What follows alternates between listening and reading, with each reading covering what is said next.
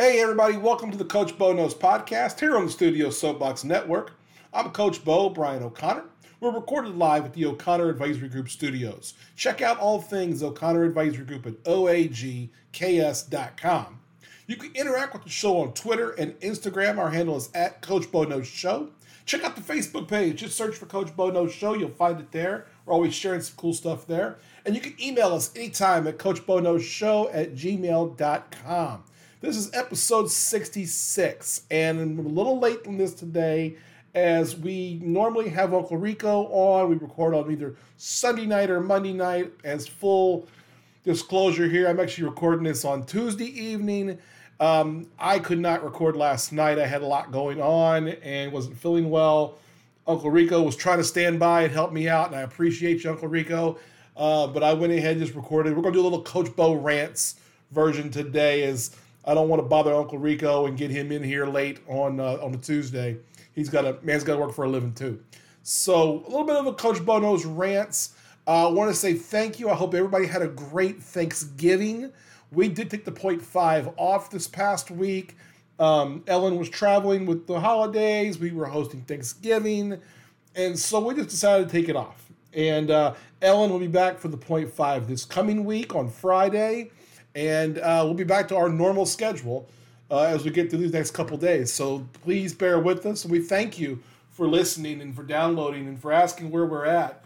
It's nice to know that some people are actually listening to the content. So thanks so much. What I want to do first today, I'm just like I said, this is going to be kind of a Coach Bo rant situation here. Um, it's Tuesday. I've had a hell of two days already. It's what happens. I should never take time off for a holiday. I just worked through it.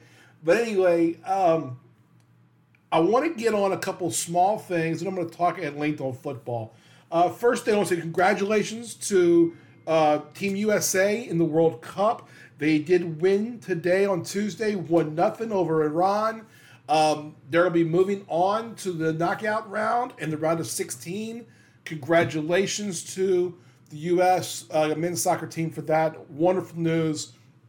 I actually got a chance to glance at like the last 20 minutes of the game, and uh, I'm really happy for those guys. I, I myself am not a big soccer fan. I'm starting to appreciate it a little more when I do watch it.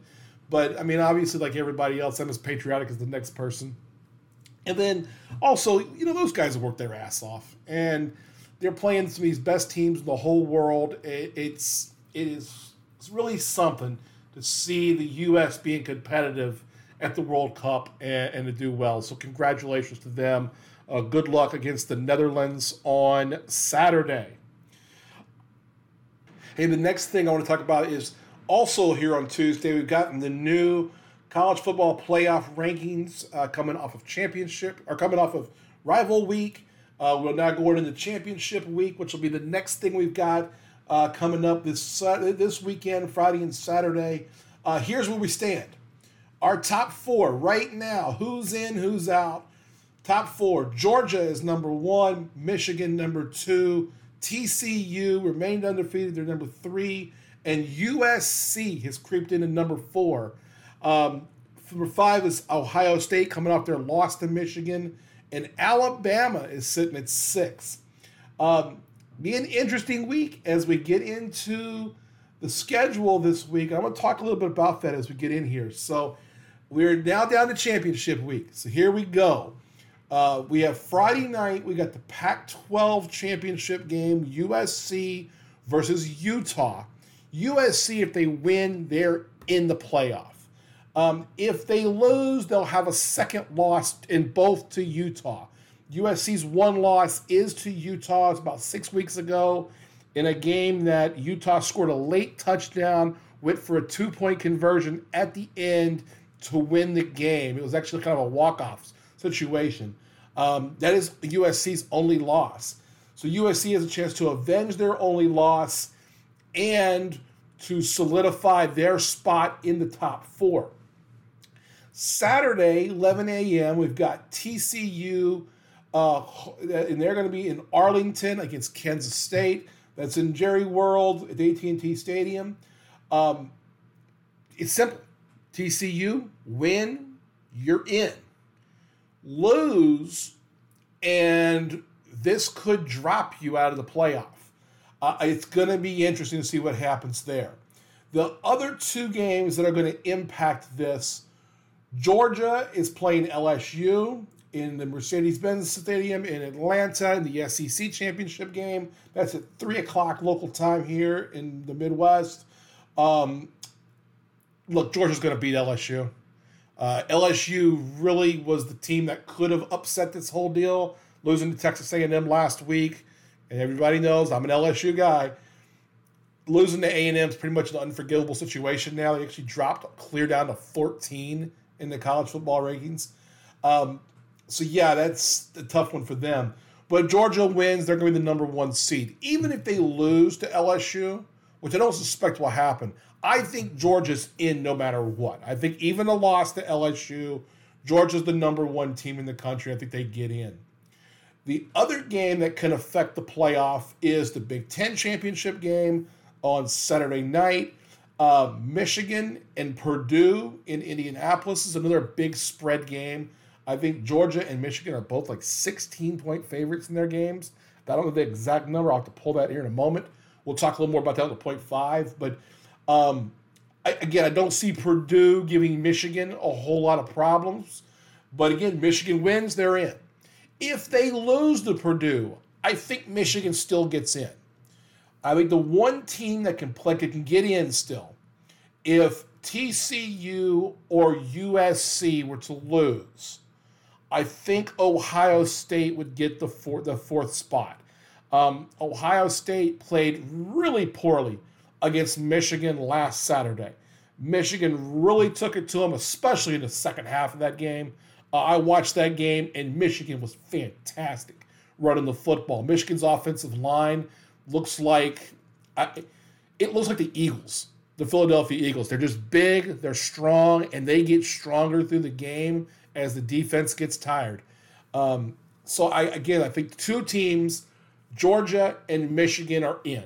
I think even with losses, they're in. I do think that TCU has to win. If TCU were to lose, USC were to win. I think USC moves three, and I think Ohio State takes the fourth spot. And most of that being because Ohio State has just the one loss, which is to Michigan. Um, having said that, I think K State's got a really good chance against TCU. I don't know if they'll win that game, but they've played earlier this year. And in that game, it was 38 28 at TCU. I remember that game. K State got up ahead of TCU in that game. TCU came back in the second half. The big difference now is Kansas State's been great over the last three weeks since they've changed quarterbacks. Uh, with Adrian Martinez getting hurt, Kansas State's gone to the backup quarterback. He's played fantastic, and their offensive explosion has happened since then. I think that's going to be a game. I think if I was going to watch one for a competitive game, that's the one I would watch for a competitive game. Um, I think Friday night Utah USC is going to be uh, uh, going to be a slobber knocker as well. Uh, those are two really really good teams. I do think USC wins in a close game. I, I'm not going to pick Kansas State to win yet, but I might change my mind before Saturday. So we'll see. I think that Michigan and Georgia will roll. And then the other game to look at um, it, it is, I know some people are going to look at the Clemson North Carolina game for the ACC championship. Neither of those teams are getting in the playoff. They're really just playing to get to the New Year's Six bowls and to see who's going to get that better bowl game.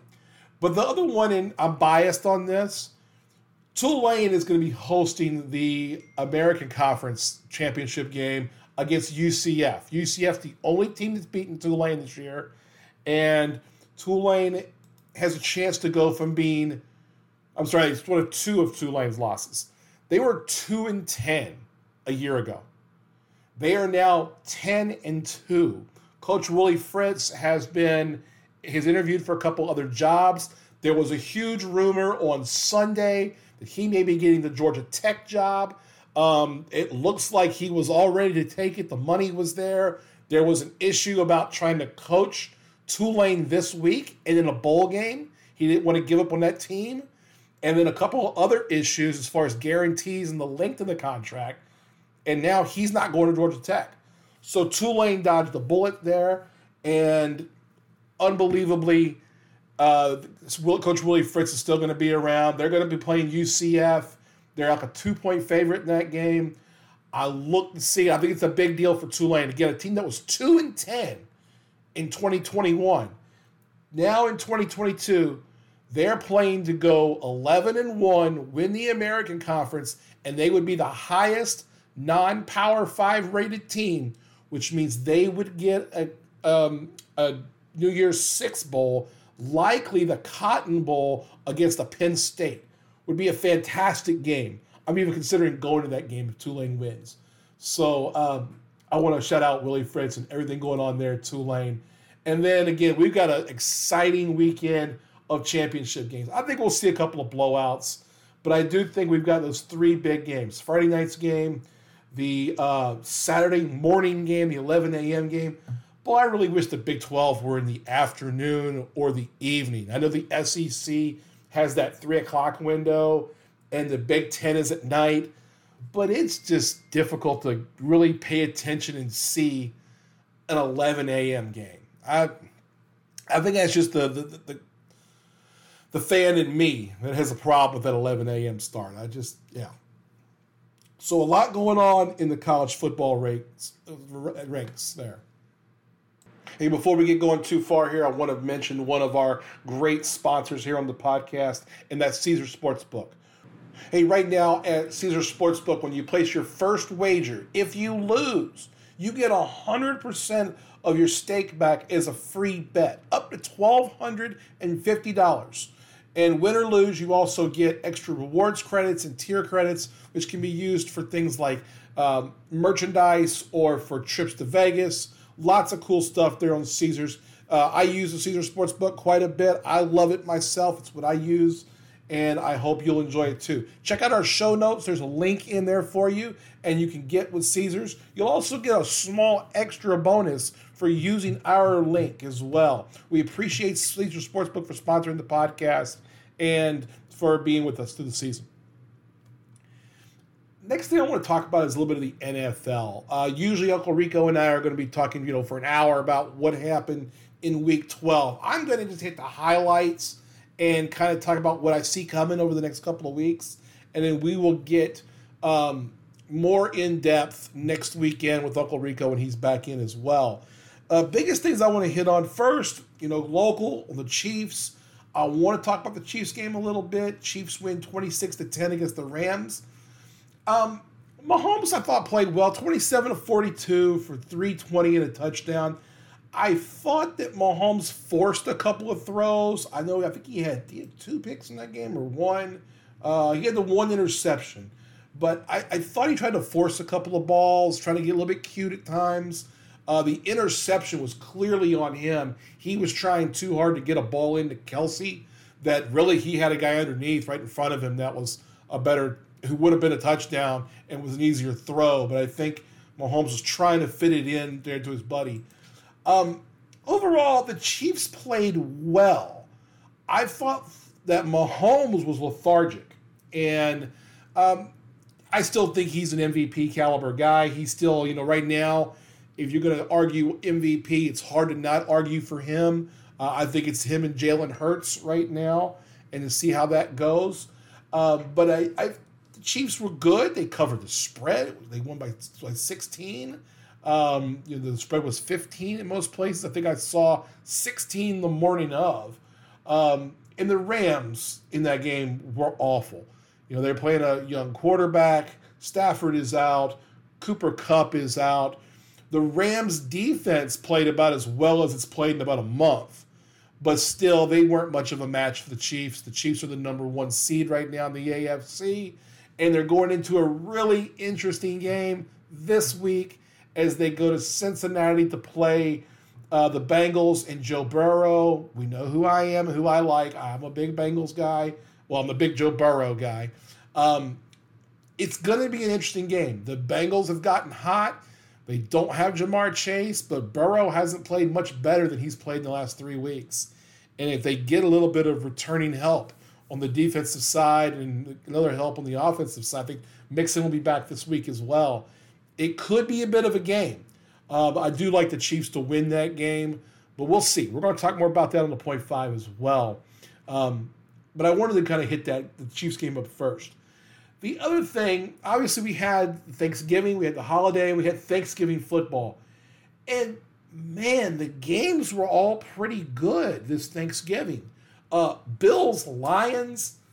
Hey, look, we have talked since day one of this year, Uncle Rico and I both, about the Lions.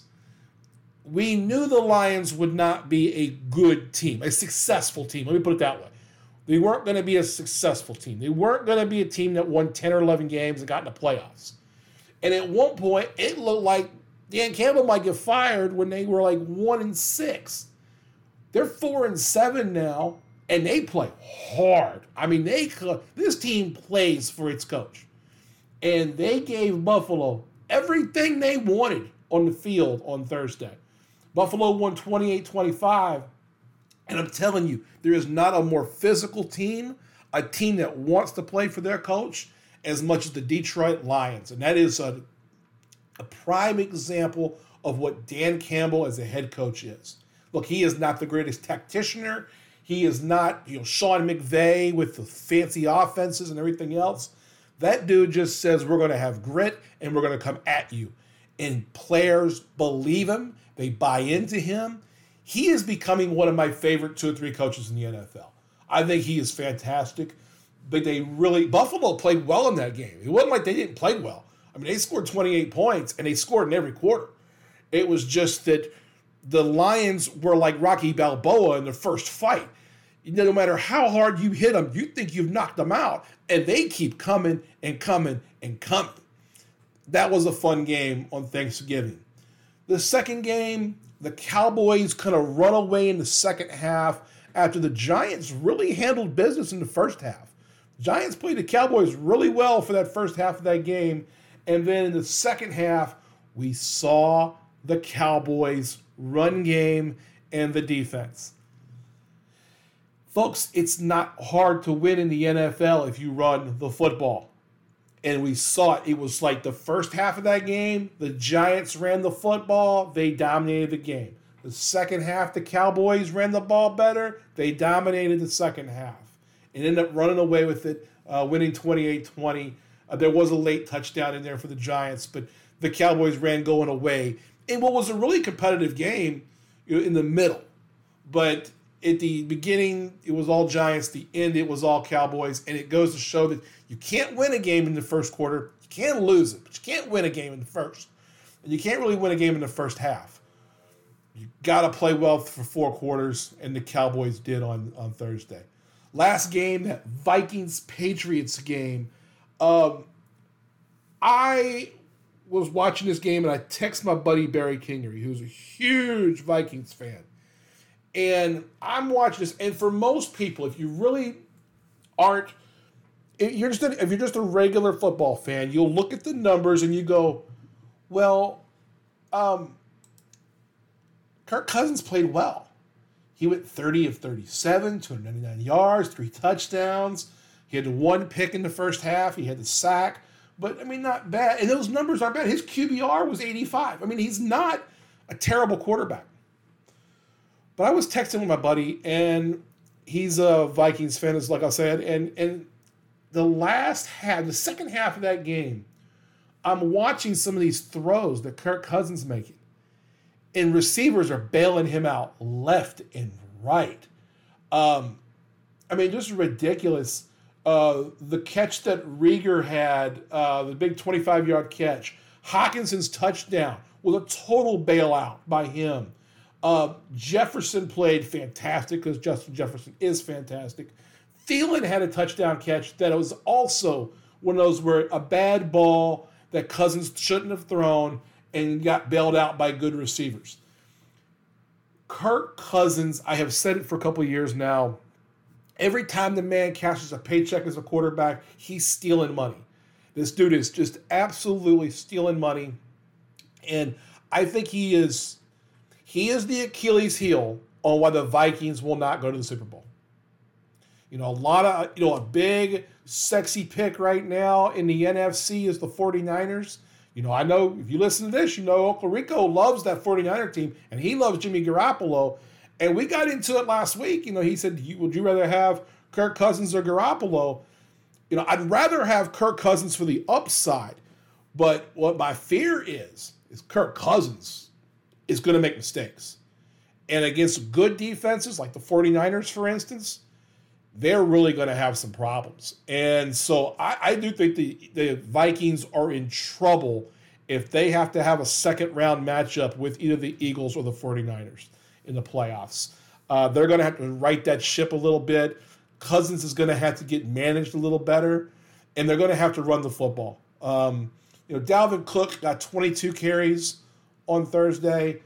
That's fine. You'd like to see that number, you know, 20 plus. I'd try to get him even more. Uh, they also ran the ball with a couple other guys as well, 27 carries throughout the game, but the 37 passes. I want to see that come together a little closer. Let's get to 30 30 there, and let's take some of that off of Kirk Cousins. On the Patriots side, I think that the Patriots looked a lot better than they have over the last month. Mac Jones played maybe his best game of the season. And we talked about this last week, is what I thought Mac Jones was really good at. And I really heard some of this um, uh, from a couple other places on ESPN, and really the one that was was on uh, one of the podcasts was Dominique Foxworth saying that you know what Mac Jones does well, and I agree, is he can check the field for matchups. He plays that that Alabama offense, that Bill O'Brien offense, and when the Patriots do that, which is more of what they did with Tom Brady, frankly, and let Mac Jones get the ball out of his hands quickly, he's going to be more effective. When you try to have Mac Jones do a five step drop or a three step drop off of a shotgun snap, it is not going to go well. He's also not a guy who can throw the ball 40 yards or 50 yards down the field accurately. It's just going to be hard. So don't play the offense that well. If you get the big play because you've schemed something up, that makes sense. But just hoping he's going to throw it downfield doesn't make a lot of sense. In the end, the Patriots could use a little more of that rushing attack. Mac Jones played about as well as you could ask. He did get sacked three times, and that's a problem. Uh, most of those, I think two of those three were really on him, from what I saw. Uh, but it's it's interesting. I think the Patriots played about as well as you can see him play. A big part with Kirk Cousins on the other side is he kind of let the Patriots stay in that game. So uh, I think we had three really different kind of games on Thanksgiving, and they were all fun. So thank you to the NFL for giving us entertainment on Thursday. I'd like to see that Sunday's games were entertaining, but that would be a little bit of a lie. Um, my New Orleans Saints decided they don't want to play football anymore. Um, I'm going to go ahead, since it's just me today, and this is where Coach Bo is going to rant. I am sick and tired of my New Orleans Saints. Dennis Allen, this coaching staff, Andy Dalton, they got to go.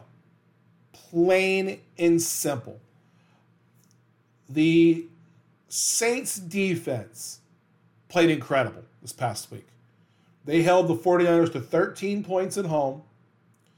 The 49ers had to throw the ball more times than they rushed, 37 to 29. They held the 49ers that that great run game, holding three yards a carry, 3.3. They sacked Garoppolo once. He goes 26 of 37. One touchdown, no interceptions. Jimmy Garoppolo didn't play great. And that rushing game wasn't good. But the Saints' offense is fucking terrible. I want to know who the fuck thinks it's a good idea. And I'm gonna get I'm gonna get disgusting here. I'm gonna get nerdy. I'm gonna get naughty now. Who the fuck thinks it's a good idea to make Andy Dalton the starting quarterback? 18 of 29, 204. That's a QBR of 52. It's a rating of 83. Um, I don't like the QBR number. I like the rating number, but it was horrible.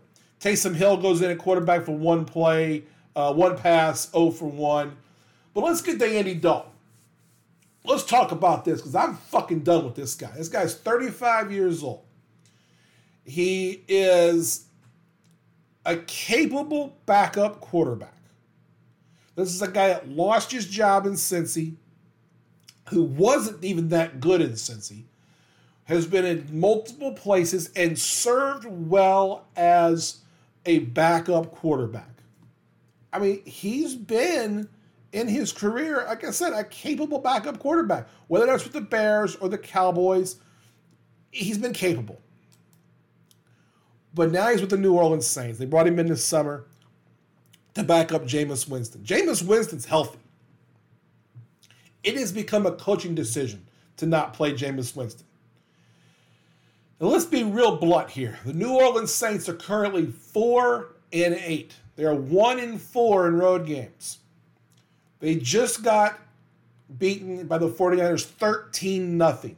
The defense came in and utterly fucking dominated one of the best rushing attacks in the entire league.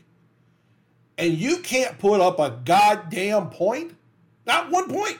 Not, you couldn't get a field goal. You couldn't get a touchdown. Uh, Dennis Allen is a terrible head coach. It's why he was fired by the Raiders. And the idea, and, and I could stick with him if he was to say, I got to know what I got in Jameis and play Jameis Winston. But there's no excuse now to not play Jameis Winston. This is the guy that's going to be a free agent at the end of the year, as will Dalton, as uh, Taysom Hill will still be on the roster. I don't know why the fuck they've spent any money on that guy. He ain't a quarterback, he's a tight end. But the guy with the upside potential.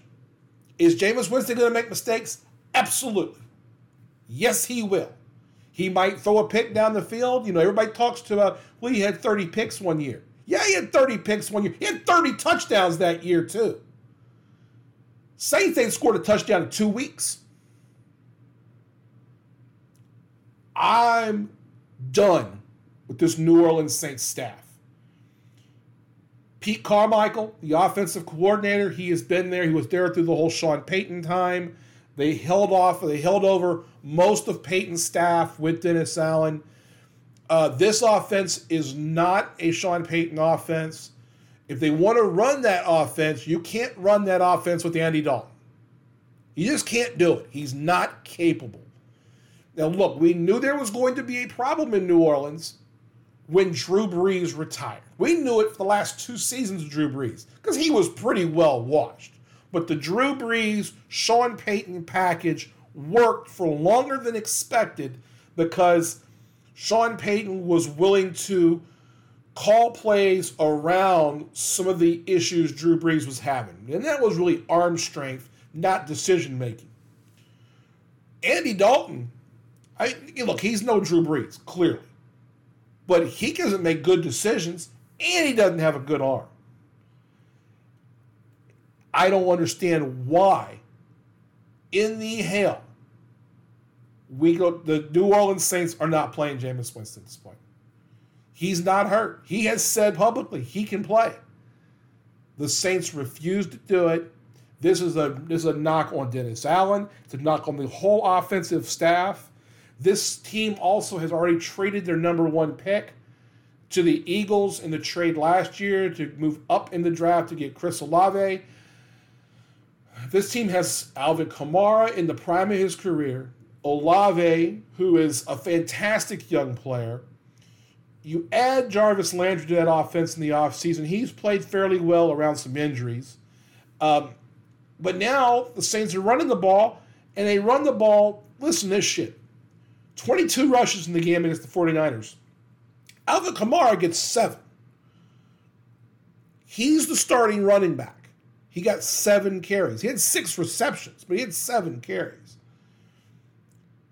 Six rushes for Taysom Hill. It would mean they put him in the in the they put him in at quarterback and they run the fucking bullshit with him. Uh, Mark Ingram, who was brought in to be the third down back and a change of, uh, you know, the, the, kind of change of pace guy with Kamara that worked really well a couple years ago, he had four carries in the game. Andy Dalton had four carries. I mean, these are obviously scramble runs. But when you don't take your best running back and use that person as the bell cow, then you don't have the consistency in the team, the consistency in the run game. They're trying to gimmick this shit up. That's why we see Dalton come out and Hill goes in and plays under the Wildcat. Look, that's a fucking gimmick, and the gimmick ain't working. You're four and eight. At this point, and, and, and the worst part is, as a Saints fan, if they go on and lose the last five, and they go four and thirteen and got a top five pick, they don't get the pick. The Eagles do. It's just ridiculous. I know that the Saints' thinking when they made that trade was, well, we're going to let Sean Payton. They have him under contract. They will have to deal him, and someone's going to have to give them a pick to get Sean Payton's rights to coach next season.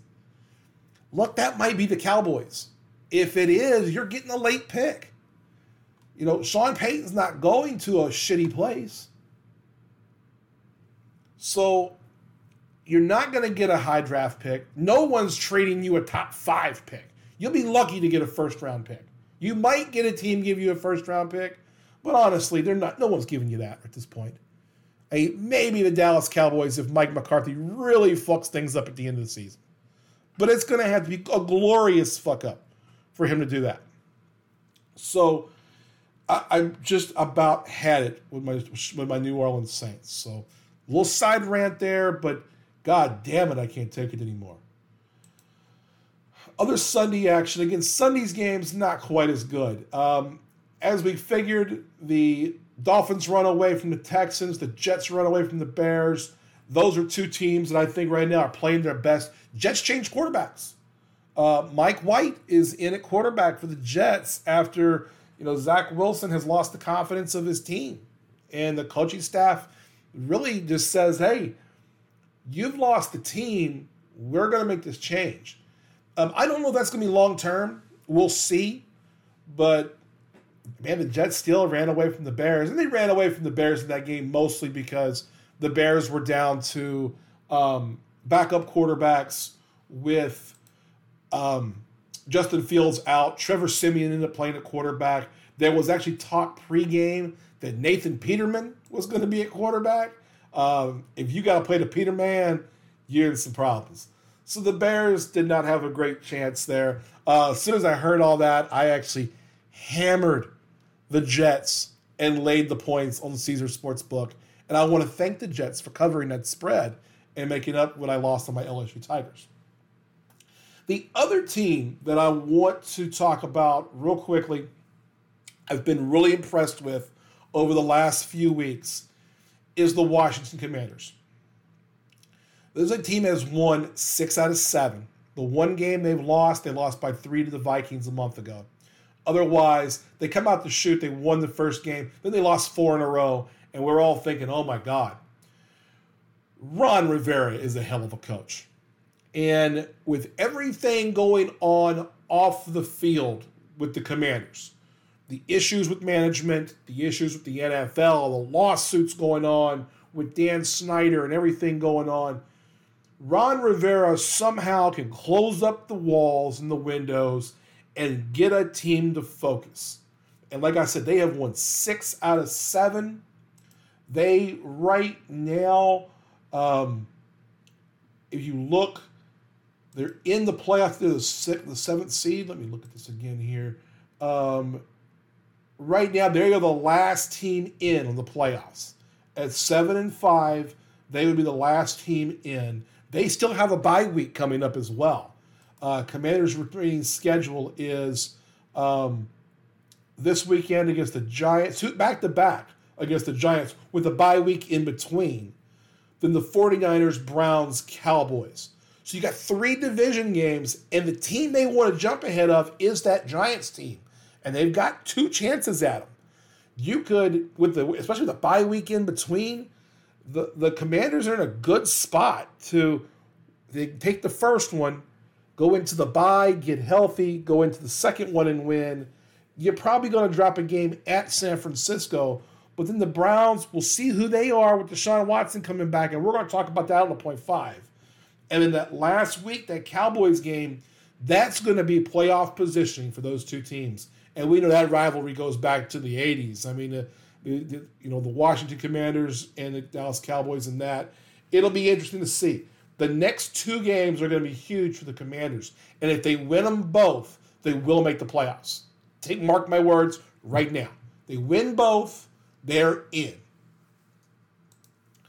Uh, I've been really impressed with the, with the Commanders last few weeks. Again, I think Ron Rivera has done a fantastic job.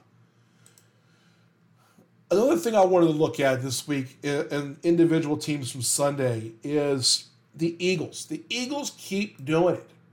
I have been so impressed with the Philadelphia Eagles this season. This is a team that we talked about early in the year. We said, hey, this team has a lot of great pieces, and it was really going to come down to Jalen Hurts. How is he going to play?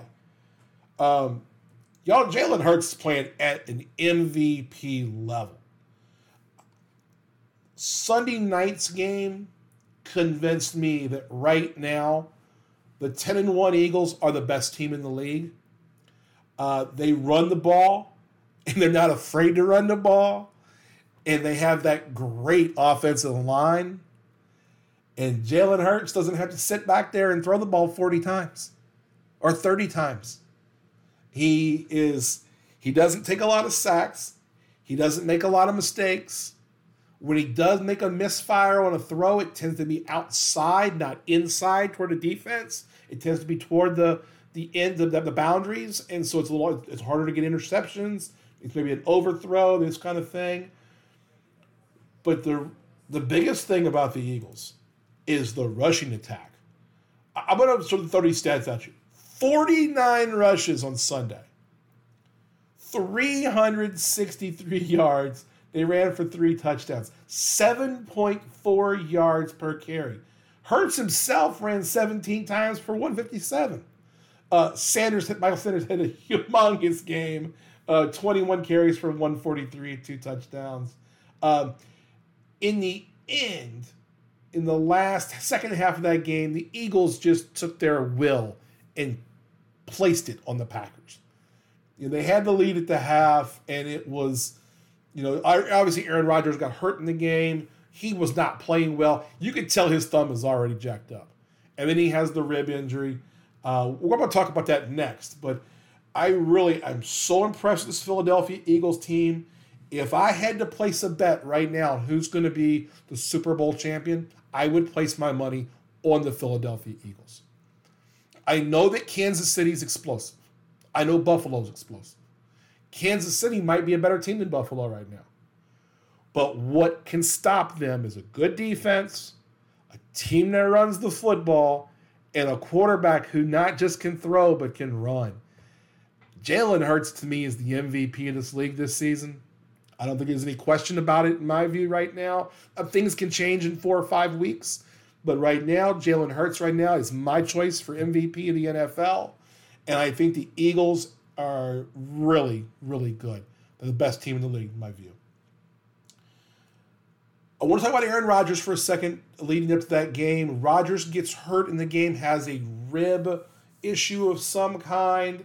Um, I have not looked hard at it. I heard that he said it, these scans went well and he hopes to play this weekend. Um, I think that right now the Packers are 4 and 8. Uh, five games to go. You've got to win all five to go nine and eight. Not likely to happen, of course. Uh, their rest of their schedule is Bears, Rams, Dolphins, Vikings, and the Lions. I mean, Dolph- at the Dolphins is going to be tough. Anybody goes to Miami in December, that's actually on Christmas Day. That's hard. And then you got to come back the next week and play the Vikings, who are, are great. And then you know you're playing the Lions that last week. I'm not counting out anything anything Dan Campbell's doing. So if I'm the Packers, this is going to be controversial, but I'm going to say it anyway. I would bench Aaron Rodgers. Now I wouldn't bench him for, for performance, and I wouldn't bench him because I think he's batshit crazy.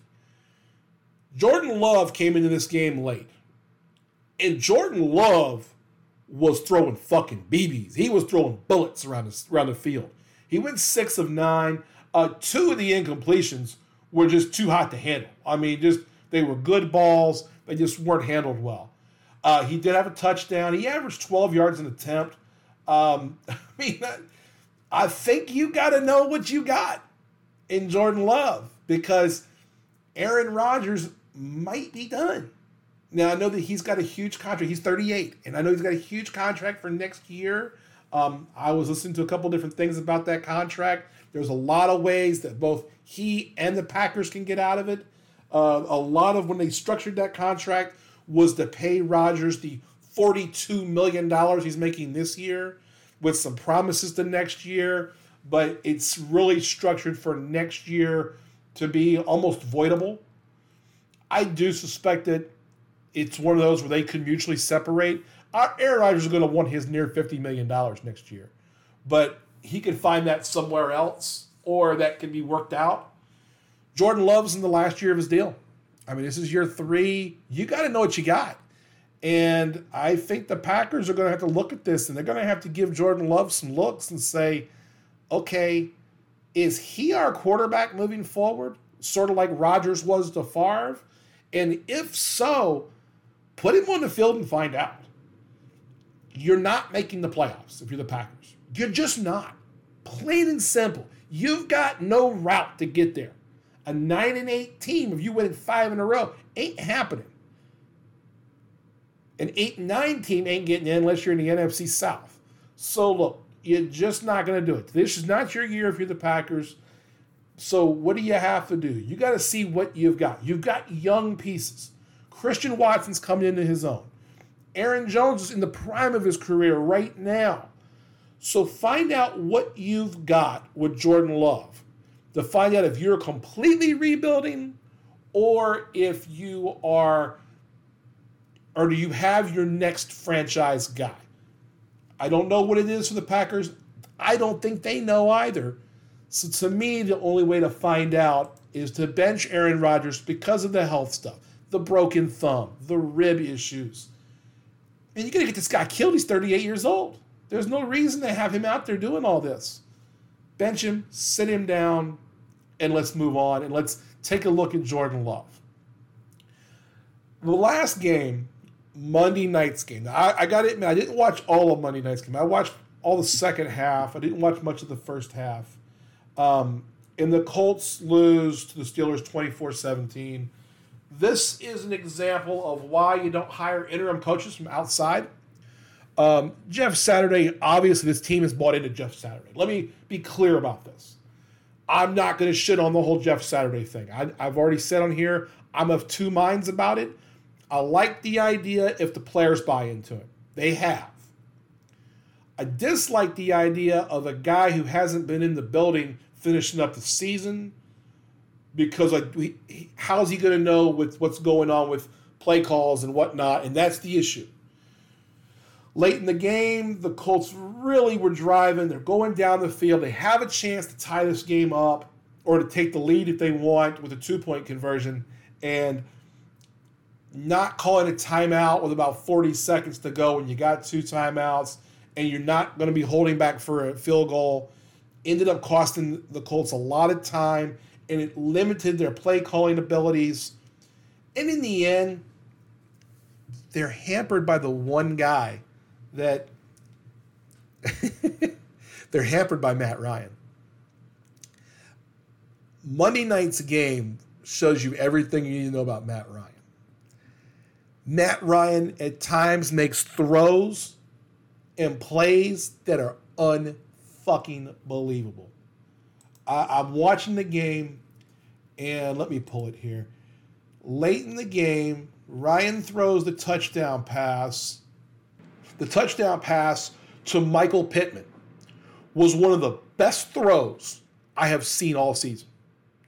It was perfectly placed. It wasn't a bullet. It wasn't too hard. It wasn't too soft.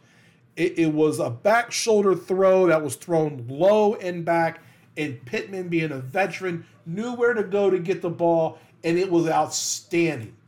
That's the best of what Matt Ryan can be. The flip side to that is Matt Ryan's going to do Matt Ryan things. I heard this on the telecast. I couldn't believe it. So he had an interception and he had a fumble. And at one point, Joe Buck said that was his 12th fumble of the year. But he had 11 touchdown passes in the season. And I went, whoa, whoa, whoa, whoa, whoa, whoa, whoa, whoa, whoa. 12 fumbles? How is that possible? So I looked it up. I went to NFL.com. I pulled the stats. Matt Ryan's fumbled the ball 12, and then he hasn't lost all 12. He has five lost fumbles. But he has fumbled the ball 11 times this season. 11 times he's fumbled the ball. He's thrown, now at 12, and he has 12 touchdown passes. That is Matt Ryan doing Matt Ryan things. That's what I've been talking about for years. I've I know Tyler Jones and I have joked about it. He was like, "What what do you have a, your deal about Matt Ryan?" The deal about Matt Ryan is Matt Ryan does Matt Ryan things. He has 12 touchdowns in the season. He has 10 interceptions, and he has 12 fumbles, five of them lost. He turns the ball over too much. Look, he's 37. And this is the guy who was an MVP in the league. I mean, look, his MVP season he was fantastic. That was the Kyle Shanahan year. They get to the Super Bowl in Atlanta, and 28 to 3 happened, and Matt Ryan ain't been right since. I mean, he's like a he's like a like a boxer who got punched in the nose way too hard, way too many times. Um, and I'm glad for Matt Ryan. He's gone and gotten his money in Indy. Good for him. But that's the issue, is that he's not going to be the guy who can win a game for you. And matter of fact, he's a guy who might lose it for you once in a while. So I I look at this and I go, well, yeah, the, the Colts deserve to lose that one. I think the Jeff Saturday thing is not a bad deal overall, but you combine the the the, the, the, chef in the kitchen not doing a great, not being experienced enough to handle the, the crowd and the circumstances, and the quarterback being the waiter who fumbles the staff who fumbles the damn tray, it's a really rough deal all around. Um, speaking of that Jeff Saturday piece, I want to talk about this. is not just in the NFL, but it's also in college as well. I had some thoughts. I watched a shitload of football over this weekend. With Thanksgiving, I didn't go out and do a whole lot. I watched football all weekend long. And I got a couple of things that I think are driving me crazy. Coaches do not know how to work the clock. We saw it with Jeff Saturday thing. That was sort of the big one on Monday. We saw it Sunday night. We saw, I saw it two or three times on Saturday. I don't get why coaches don't have somebody in their ear saying when to help these coaches call timeouts. It's really bad. On uh, Saturday, maybe it was Friday in the Egg Bowl, Ole Miss, Mississippi State, um, Lane Kiffin calls two timeouts in a row before running a shovel pass to try to tie that game up. I mean, just first, it was an awful play call, but then secondly, he had to call two timeouts to get his players right and to get to that play call. I just don't get it. I I know that you know, and I've coached at much lower levels than these guys. These guys are making quick decisions but it's something that needs to be talked about. I don't understand why big time Division One college football coaches, these guys playing for playoff positions, you know, or, or New Year's Day bowl games, or these guys in the NFL, they're just passing this idea over. They're not talking about it with their coordinators. They're not talking about it to have a sideline guy to work with you on the timing pieces. This is an important part of the game. And I know that coaches are starting to take some of the statistical stuff and take that on, but this one's something that these coaches have got to learn better, and at both the college and the NFL level. We saw it really cost the Colts a chance at the game. We saw it cost, cost Ole Miss a game, and just really, really bad. The last one I got, the last of these two points, is the other thing that that college coaches they've embraced this idea of the the, the numbers. And a lot of them have embraced the idea of going for fourth downs, especially at home. They're, they're, they're thinking we can get this one yard, this two yards, even three or four yards in some cases. And they're unnecessarily taking risks when you're in a field goal range. I, I wrote it down that, and I kept saying it over the weekend. I think I even said it on Twitter.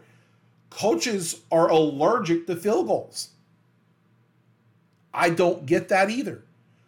I get it that sometimes you're trying to get momentum or you're you're fourth and one at the 15 or 18 yard line and you're thinking, hey man, we can get the take we can get this first down and roll this into the end zone.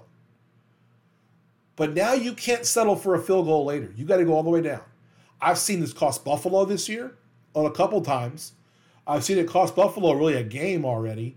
Um, they, downs where they've gone for it on fourth down inside their own 20. And even if they get it, they then get inside the five. And because they didn't kick the field goal two minutes earlier, now they're not going to be, they'll be damned to kick the field goal now. We're going to go for it again and you either turn the ball over or turn it over on downs. Uh, the Eagle, uh, the Eagles, the um, the Monday night game, the Colts did the same thing happen, where they get up, kick a field goal, and I remember watching this live. Jen sitting next to me, and we're and we're talking, and there was a penalty on the play. And Jen says, "Well, they're going to get a first down," and I said, "No, no, no, no! Don't take the points off the board." because now you were within three. They were down six the time. They got them within three, and there was plenty of clock left. I mean, they were in the middle of the third quarter. And what happens? Matt Ryan does a Matt Ryan thing two plays later and throws an interception. A red zone turnover after you took points off the board. There's a difference if you're thinking about, you know, a 50 yard kick or there's a weather issue. I get those. I get that. I get the issue if you're thinking about, um, you know, we got to get a, a 10 point game down to seven. Take the field goals, guys. Take the field goals. You know, you're down 13 and there's still a quarter to go, boy, it's a hell of a lot easier to take the three and come get a touchdown and a field goal in the next quarter than it is to try to get two touchdowns. It's like coaches who was it I saw this weekend went for a two point conversion in a game and didn't need to. And I was like, what are you doing? And it's just unnecessary on some of these things. Coaches are getting in their own way to not take points when they can get them. So, a lot of craziness going on out there. And I just, we're going to talk more about this point five. And then Uncle Rico will be back on uh, Monday. We'll talk more about it then as well. Uh, with that, we're going to get out of here. I want to thank everybody for listening. Thank you so much for being patient with us this week. I want to thank Tyler Jones, everybody at Studio Soapbox, for all you do behind the scenes. I'll be on the Jones Report this week as well. I get to gloat because I went 8 1 and 1 in the pick segment this past week. Um, so enjoy, get in there and enjoy that with me. Uh, most importantly, as always, I want to thank you, the listener. Don't forget to rate us and review us. Apple Podcasts, Google Podcasts, Spotify, anywhere you get your podcast. We appreciate every five star review. It does so much to help us.